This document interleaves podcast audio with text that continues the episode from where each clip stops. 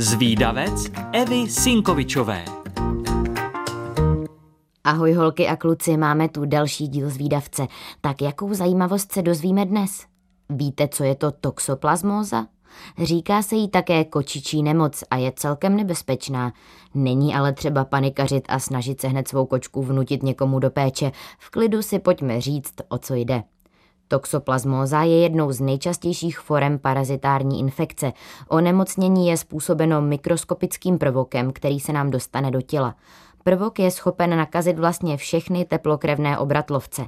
Definitivním hostitelem je ale většinou kočka domácí. Mezi hostiteli pak drobní hlodavci, ale třeba i člověk nebo hospodářský živočich. Rozmnožovat se ale toxoplazma zvládne jen v kočičím organismu. Z něj je pak vyloučena trusem. V období, kdy je kočka nakažena, může to být jen jednou za život, vylučuje oocysty, které venku dozrávají. Mohou tak zůstat v půdě, vodě a tak dál.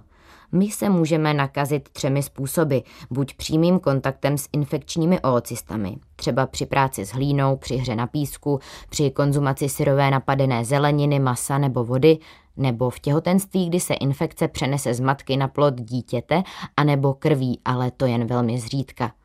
Pokud se nakazí zdravý člověk, většinou to ani nezjistí a žádné příznaky se neobjeví. Prvok ale v člověku přebývá až do konce života.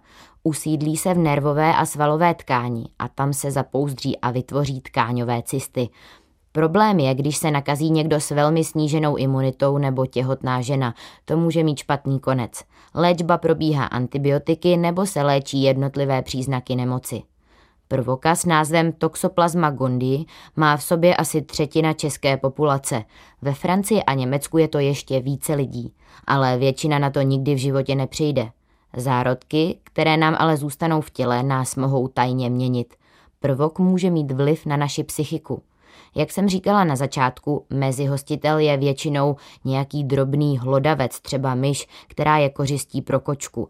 Prvok způsobí, že myš je nepozorná, zpomalená a riskuje a je větší šance, že ji kočka uloví a prvok se tak dostane k definitivnímu hostiteli.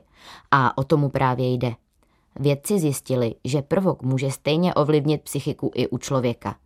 Co přesně zárodky toxoplazem v lidském mozku dělají, se ještě neví, ale lidé, kteří v sobě prvoka mají, mají pomalejší reakce a to se jim může stát osudné třeba při dopravní nehodě, kde je rychlá reakce klíčová. Lidé s tímto provokem v těle jsou taky častěji nepořádní, méně spolehliví a nedochvilní. Zajímavé je, že jinak ovlivňuje prvok muže a jinak ženy – Jestli v sobě prvoka máte, se pozná z odběrů krve a správných testů, ale neděste se, někdo je zpomalený i bez toxoplazmy. Můžete si ale dávat pozor a pravidelně si mít ruce po kontaktu s hlínou, pískem, zvířaty, taky si omývejte a čistěte před jídlem pořádně ovoce a zeleninu a nejeste syrové maso. Snad jsem vás příliš nevyděsila. Samotnou mě teď zajímá, jestli v sobě prvoka náhodou nemám. Moji milí zvídavci, pokud chcete o toxoplasmóze někomu vyprávět, ale nestihli jste si všechno zapamatovat, tak nevadí. Už teď si to na webu Rádia Junior můžete poslechnout znovu, kolikrát chcete.